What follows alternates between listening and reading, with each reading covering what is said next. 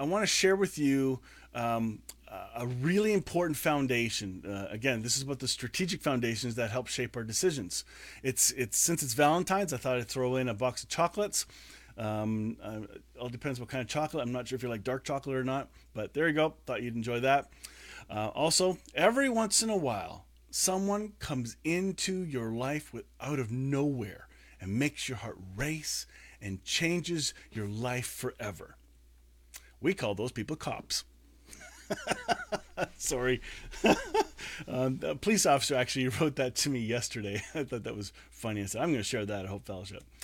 Um, a Valentine from Jesus. We're to come back to this part uh, in a couple weeks. But uh, this is a, a, cool way to see it. I came across this meme the other day and I thought it was great. I pursued you. Uh, this is Jesus pursuing us. We didn't pursue him. He forgave us, everyone. Uh, he's joined himself to us. That's a great gift. We're one with the one who is one with us. Uh, Jesus did it all because he loves us. That's huge, okay? And then uh, I'm so glad you belong to me. This is Jesus saying that to all of us. And so we we do we belong to Christ, and that's a really cool Valentine thought for today.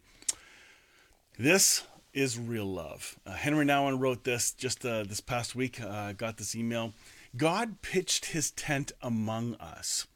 When St. John says that fear is driven out by perfect love, he points to a love that comes from God, a divine love. He does not speak about human affection, psychological compatibility, mutual attraction, or deep interpersonal feelings.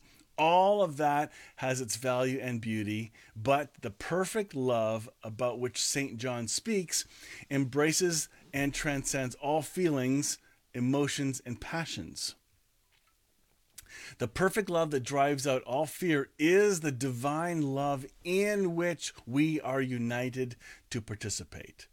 The home, the intimate place, the place of true belonging is, therefore, not a place made by human hands. It is fashioned for us by God, who came to pitch his tent among us, invite us to his place, and prepare a room for us in his own house. Jesus pitched his tent in our hearts. He pitched his tent on this world. Like this is incredible when we realize the perfect love came to us in divine form and in human form. I love that. Pretty cool. All right.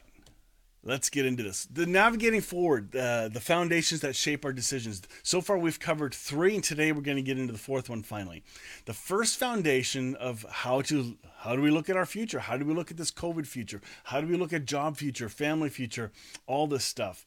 Uh, it's great, but attitude of gratitude is incredible. You need to begin with a place or from a place of contentment.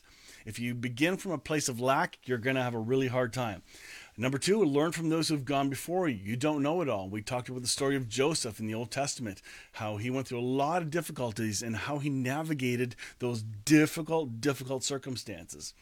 And then we need to have eyes to see. We need to check our prescription and blind spots. What are you focusing on? The last two weeks, we talked about what to focus on. There's more going on behind the scenes than we know. Uh, when Elisha prayed for his servant to open the servant's eyes, suddenly this guy's eyes were open and he saw the angelic spiritual world. The spiritual world is real, folks. There's more going on around us than we possibly can know or perceive. And if we ask God, I think He will show us. He'll give us a sense of understanding or give us some insight into what is going on behind the scenes. I had a great conversation with a, a one individual this week. We just begin to talk about what about the spiritual world, and uh, it's really super real, and I think it's great. And so today we're going to talk about resolving in advance. You will have challenges and trouble in life. How do we navigate forward? How do we plan in advance some of our responses or, or, or uh, how we're going to deal with the difficulties that when they do hit? Are we training ourselves? So this whole story today, Rack, Shack, and Benny is part of it, but we're going to begin with the beginning of Daniel. How did this all begin? Well, this is kind of important because uh, the story of Daniel, uh, even, even though we're hearing Daniel's lens uh, of what's re- being written here, there are some other books in the Old Testament that share a more detailed story of how um, uh, these people were taken captive. Um, so you'll take a look at that later if you want to. Um, I can. I'll try to remember next week to tell you where else in Scripture you see these stories. Because in the Old Testament, there's um, there's a, the full length story of of all the stuff going on, and then you have these drop in apps, um, pl- plug and play, which is what Daniel is. Daniel is a plug and play story in a bigger picture. So anyway, here we go. Um, the story of the attack on Jerusalem, phase one. So, this is important. The book of Daniel begins with an attack, and King Nebuchadnezzar sends people to attack Jerusalem. They uh, take back some of the uh, uh, items from the temple, which you're not supposed to be able to do, but God allowed them. Do you remember this? Do you remember a number of stories throughout the Old Testament where if anyone that was not a priest touched anything to do with uh, um, special uh, elements in the temple, they would die instantly from contact. But somehow God allowed that not to happen, which begs a question for some other things and legitimacy of some of the stories. Uh, it's it's very interesting. So anyway, here we go. Um, King Nebuchadnezzar now has permission from God, I guess. He, he allowed it to happen, however you want to do it. And then they take a bunch of captives. Now, listen to this. This is in Daniel chapter 1, verse 4. It says, Select only strong, healthy, and good looking young men, he said. Make sure they are well versed in every branch of learning, are gifted with knowledge and good judgment, and are suited to serve in the royal palace. Train these young men in the language and literature of Babylon. The king assigned them a daily ration of food and wine from his own kitchens. They were to be trained for three years and then they would enter the royal service. So the reason I said this is phase one is because this is a, a preemptive attack uh, to follow by another captivity. All right. This is just the first wave of coming in. They took all the strongest, the best, the best looking, the best trained, the smartest, and they hauled them off to Babylon to groom them for leadership roles. Because later, when they were going to take siege and take everyone else, then they would put these Jews who have been now trained in Babylonian thought and philosophy, they would now be sort of trusted by the Jews because, hey, these are our people, these are our boys. And then they would, you know, be more open to being taught. So this is a very interesting way uh, that Nebuchadnezzar had uh, for conditioning people he was going to take uh, as, as slaves or just take over a country or whatever he was doing there. But he says take the good looking and the strong and healthy. Very interesting how that that was part of the reason. So obviously the four men that we're going to be talking about today were young, strong, good looking guys.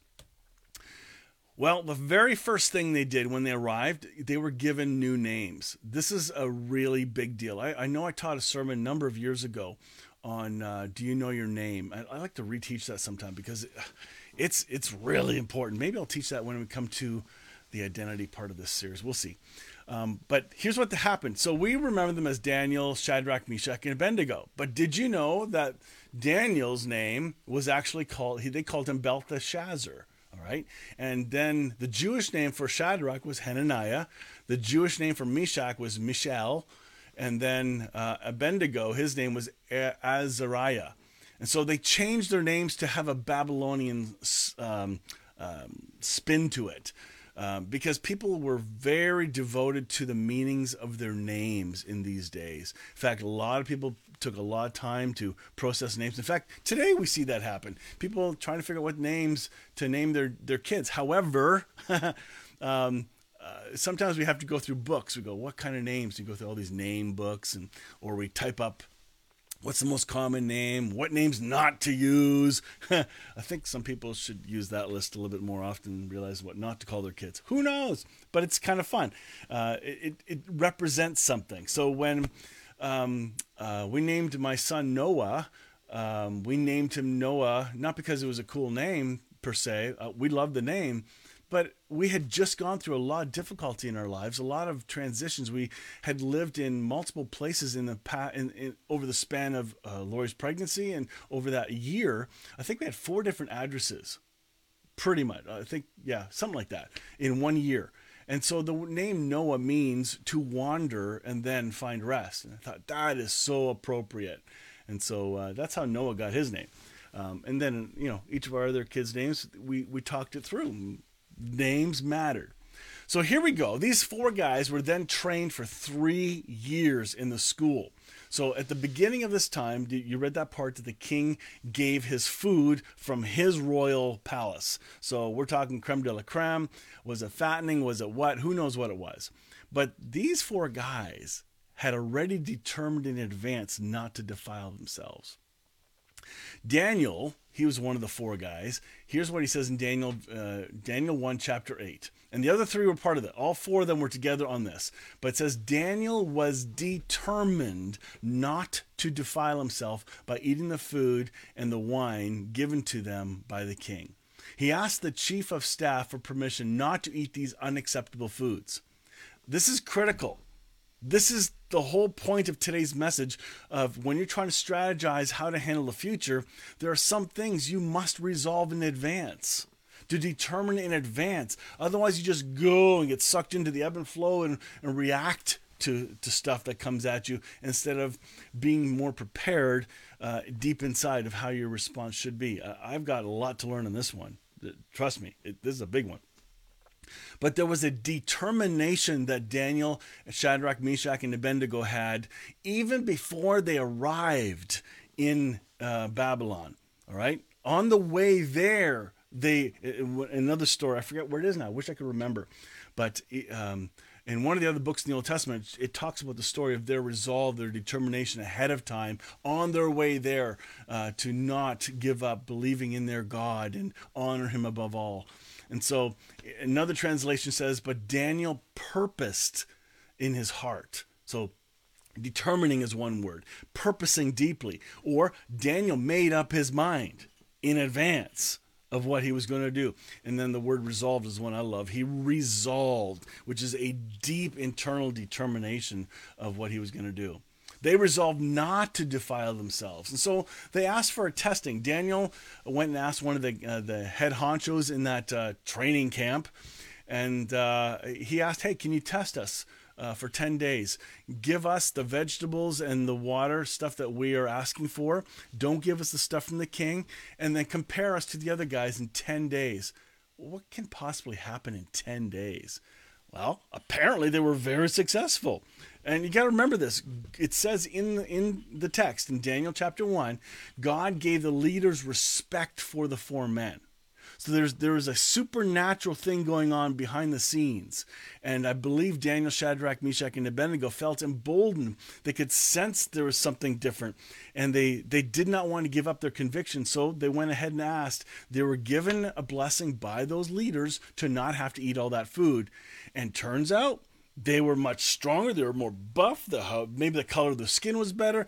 Maybe the other guys were all overeating this whatever wasn't good for you. All their cheeseburgers and, and fries and poutine and all that stuff. And and we're looking a little more drab, you know. So a little extra curves to to flatten. Who knows in ten days? But either way, it became obvious, and uh, uh, that was kind of cool. Plus, it also says uh, God gave all four of them unusual aptitude. So, you know what? Your your personal abilities, um, your self-taught confidence, yeah, it can have some value, but you don't rely on it. It is God who gives us our aptitude. It is God who gives us our direction and blessing. Like, I think there's so much we can learn from being still and hearing the voice of God either confirm with peace directions and steps we need to take. And again, remember, these guys were just taken from their homeland. They're taken captive to be retrained. They were taken against their will, and they still chose, they chose not to cave in. All right. Well, here's something else that happens. Daniel chapter 2. King Nebuchadnezzar has a dream. Now, last week and the week before, we talked about King Pharaoh having a dream and how important that was in determining what the future was. And we heard the heard the dream of the the, the baker and the cupbearer. So dreams plays a, a, a major part throughout this. The I know Joy, you're smiling already. Big grin. I can see the grin through the camera. uh, but here, King Nebuchadnezzar has a dream, and I've talked about this dream before with Hope Fellowship under a different context. But uh, this is kind of cool. I think um, there are two dreams that uh, Daniel interprets. We're only going to deal with this one today because this is part of the story. And there's a big lesson here to learn. I, I hope you'll catch it. I've, I'll make it clear as best I can. But if it doesn't hit your heart, it doesn't hit your heart. Maybe you'll get something totally different out of this than what I think you're going to get. But here Nebuchadnezzar has a dream in chapter 2. So these guys are all trained or they're already working in the king's court. However, they're doing it, they're part of the wise men. So the king is disturbed. And this this king, listen, he seems like a real crazy, he can fly off the handles like anybody else we know these days in political leadership. My goodness. But anyway, he was kind of a loose cannon. And so he has this dream and he he he's he's disturbed and he said, Guys, I, I'm trying to figure out what my dream is and uh, and I want to know the interpretation. And so uh, he goes and asks his wise men, his magi, and all these astrologers. And they're saying, "King, we can't t- tell us what the dream is, and we'll we'll tell you what it means." He says, "No, you tell me what the dream is. If you think you're good, if you think can see and know and have that kind of insight, tell me what my dream is." And the guys say, "King, nobody can tell you what your dream was. Nobody can do that but God, whoever they said it was." And he threatens to kill all of his wise men. Well, what good are all of you then? Off with their heads. Done. I want you guys finished. Like, this is how irrational Nebuchadnezzar was. These people that he counts on for counsel, goodbye, wants to lop their heads off. So it turns out um, the, the uh, the wise men slayers come to where Daniel, Shadrach, Meshach, and Abednego are. And Daniel, remember, he's been given favor. He speaks to these guards who've come to kill him, and he negotiates with them. And they show favor and allow him uh, the 24 hours or the overnight at least to sort out. Hey, you know, we'll we won't kill you right now. We'll we'll wait till tomorrow. And so the four of them begged God. They prayed and pleaded for insight and understanding. And the very next morning, they have an answer. Daniel not only has an interpretation for the dream, but he has the full dream in his mind. God had shown him what this dream was. And here's what the dream was. I love this dream. I had no idea what this meant growing up. I had no idea until about 2013. Yeah, I think it was 2013 was the first time I had an unbelievable wake up call to what this dream means and man is it ever exciting like this this is like um, super wow kind of stuff uh, I won't go and get into all of it, but I'll show you kind of what happened. So here's basically the dream. Uh, King Nebuchadnezzar has a dream uh, of a statue made of different things. There's there's gold, um, silver, bronze, and so on. So I'll, I'll tell you the elements in a minute because I have a picture I'm going to show you. Um, and then a stone comes and destroys uh, this statue by hitting the feet that are mixed of clay and iron. So here we go. Um, the the gold head represents Babylon.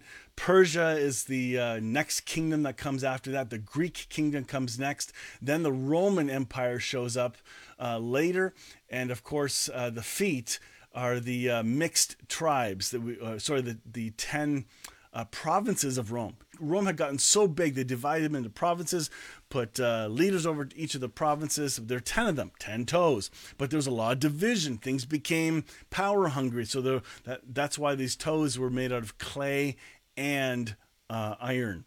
Um, but then this rock comes. Daniel says this rock that was cut from a mountain, not by human hands. And the rock comes, hits the toes. You can see in the, in the picture there uh, hits the feet, and the whole thing collapses. But here's what the picture does not say.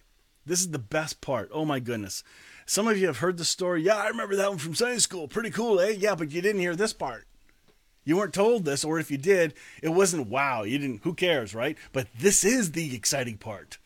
The dream's neat, but the rock that comes hits the feet, crushes and knocks over this whole all the empires of the world.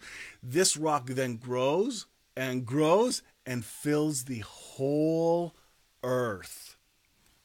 Uh, that's all I can tell you for now. But here's what happens. Oh, so let me go back to this. Sorry. Um, this whole dream, uh, Daniel then tells the king, King, uh, you are this Babylonian empire. The head is you. The statue is you. Um, this is about what is coming. And so he says, after you're gone, another kingdom will come. And he talked. Uh, we find out from history it's Persia, Greece, and Rome, but uh, pretty powerful image. And so the rock. Here's the cool part about the rock. The rock, I believe, is Jesus coming at the right time and grows and fills the whole earth. The kingdom has come. This happened 2,000 years ago. This is Daniel getting a picture of the coming kingdom of God. The kingdom has arrived. We don't have to pray, may your kingdom come. It's here. Like, this is a really big, big revelation. So, there are some discrepancies. People do see uh, the 10 toes uh, interpreted differently. That's fine. I've heard all those. But I'm sorry, none of them made sense until this. And suddenly it all clicked. And I realized, oh my goodness the end times theories that are swirling are ridiculous. They have no context, and especially in light of this, oh my goodness. There is hope, people. There is good hope for us. We need a more hope filled perspective on the scriptures. We need a more hope filled perspective on who God is. He's better than what we've been told. We need more. Uh, anyway, we, I can make a good list for you. All right, Daniel. So Daniel tells the dream. The king goes, Yes, that's my dream. Wow, you're amazing. Holy smokes. and it rewards Daniel. And he points Shadrach, Meshach, and Abednego to important roles. Isn't that great? Clap your hands. Well, here's what happens. This leads us into the second part of the story, and I've got I'm gonna go over a little bit today. Uh, Ten after is where I'm gonna go to, just because I I'm, ah, I need to get this done, um, and there's so much here that I want to do. So we've got Daniel being rewarded. Shadrach, Meshach, and, ben- and Abednego have important roles. And now Daniel seems to be doing something else. He seems to be doing something apart from Shadrach, Meshach, and Abednego, which lays the foundation for this next story in Daniel chapter 2. But this dream that was interpreted becomes an obsession later and it goes to his head. Remember, this is what this is what's in Daniel chapter 2, verse 37. Daniel says, "Your majesty, you are the greatest of kings. The God of heaven has given you sovereignty, power, strength, and honor. Ooh. He's made you the ruler over all the inhabited world and has put even the wild animals and birds under your control. You are the the head of gold." Gulp. Now, listen, for a king who loves to hear a lot about himself, this is like super pampering, okay? Like overkill in many ways. But unfortunately, watch what happens in chapter 3 because I believe Nebuchadnezzar forgets the source of the dream's wisdom. And it now goes to his head. And what do we have? He makes a statue. Can you believe it? The kid's story today. This is now we're getting to what the kid's story was Shadrach, Meshach, and Abednego. He makes a statue, and I believe this is probably inspired by the dream. Why not? How can the dream of a big statue and now a, he makes a statue? Come on. It's easy to connect the dots in my mind. Either way, so he takes this dedication service, he invites everybody to come, and he wants to give a dedication of the statue, but then he flips it and turns it into a bow down and worship the statue mode. All right? And okay, if you remember the kid's story, remember the very beginning? Then a herald shouted, a herald, herald named Harold. You know, I thought it was hilarious. I caught this last night. I was pasting this in and went, "Oh my goodness, that was hilarious." Anyway, he said the herald shouted, "People of all races, nations, and languages, listen to the king's command." Here's something kind of funny. What if you don't understand the, the herald's language? But he's speaking to all the languages. Anyway, just very funny. Maybe there are people interpreting. I don't know. And so he, they're commanded to bow down to this. Well, obviously, some other wise men have been growing in jealousy, which is a common theme throughout Scripture. People being jealous of God's blessing. Look, sometimes when you're getting blessed, it's it's probably not the wisest to flaunt or you know not show humility. Uh, stay humble. And I think Shadrach, Meshach, and Abednego were. But either way, they were jealous. They saw that they had been given advancement and promotion, uh, favored by the king, and they wanted to take him out somehow. And they kind of figured that Shadrach, Meshach, and Abednego are probably not going to bow because they've learned their character by now. So here's what happened. They find out that the three did not bow down. So the king is infuriated and calls the three men before him. Say, hey, why didn't you bow down? And here's what happens in Daniel 3, verse 16. He said that Shadrach, Meshach, and Abednego replied, Oh, Nebuchadnezzar, we do not need to defend ourselves before you. Whoa. Talk about pretty bold, bold language to speak before the king. If we are thrown into the blazing furnace, the God whom we serve is able to save us. He will rescue us from your power, your majesty. And then verse 18 is the balance. Folks, I wish Christians would have more balance in their terminology of God told me this and all the prophesying stuff that seems unbalanced. Listen to this. He, they say, but even if he doesn't, we want to make it clear to you, your majesty that we will never serve your gods or worship the gold statue you have set up. Why did they say this? They resolved in advance not to bow down. The fire is now stoked seven times hotter because the king is so off his rocker, so ticked off, not thinking right. So he says, Make it seven times hotter, toss him into the fire. In fact, the strong men that they uh, used to um, um, bind them up, and they had their clothes on, they had their turbans on. Turbans, turbans, okay? Daniel, Shadrach, Meshach, and Abednego had turbans, and they threw them on with all their clothes on, which means they should have burned extra quick they were tied up extra strong, but the men he threw them in died because the father, uh, so fire, the father, the fire was way too hot. So this is a freaking hot, hot fire. So the king's watching. He says, How many men did we throw in? I thought we threw in three. Yes, O king, we did. Well, how come we see a fourth man? What's with this fourth man? It's like the kid's story. What? what is this? Call him out. Get him out. I wonder how they possibly called out the four, uh, so the three guys from the furnace, because um, they're probably not going to the side of the door where it's so hot and say, "Come on, you know, come and get them." They called them out, and the three came out. Here's the miracle part, uh, besides not dying, not a single smell of smoke. I think they're, uh, if I'm not mistaken, the scriptures say that the the ropes were all burned off that was binding them, but none of their clothes, none of their hair, nothing was singed. They didn't even smell like smoke first of all, that's pretty cool, but not dying is also really cool. I'm for that. I'm sure you are as well. Well, then the king gives the three even greater favor and safety to believe in their God. He determines if this God can do this, then nobody else is allowed to bash your God. And so there's there's another favor that's given, and Nebuchadnezzar has a humbling moment. So there is room, people, for those who are hot-headed, irrational for them to come around. God has ways of getting our attention, even the people we can't stand. That's a pretty powerful picture. So, came across this. I thought you guys might find this cheeky and fun. May the fourth be with you. Daniel 3:25.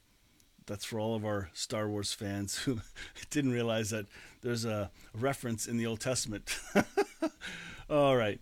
All right, lastly, remember Shadrach, Meshach, and Abednego, God didn't put out the fire, He just put Jesus in there with them.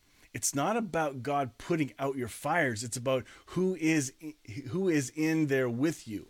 Too many times we ask God to deliver us from our pain, to deliver us from our problems. Well, maybe he never promised to deliver us from our problems. Maybe he promised he'll never leave us nor forsake us. I think that's very accurate. Sometimes, sometimes we're praying for the wrong things. We sometimes we pray for people that God will remove the crisis, and we're all praying a, a prayer that's vain and meaningless because God may have no intention of removing it. Maybe this is the way things are to be, but He's going to reveal His peace in the circumstance. Maybe that's a better way to pray. I've been praying like this for a while for people now. When people lose loved ones or are going through terrible things, I pray the peace of Christ will be present. Not only present, because I know it will be present. It's impossible for God's peace and presence not to be present, okay? He's everywhere, all the time. With everyone, in everything, joined to all of creation. He's one with all of creation, okay? So there's no, the issue of absence is not the issue.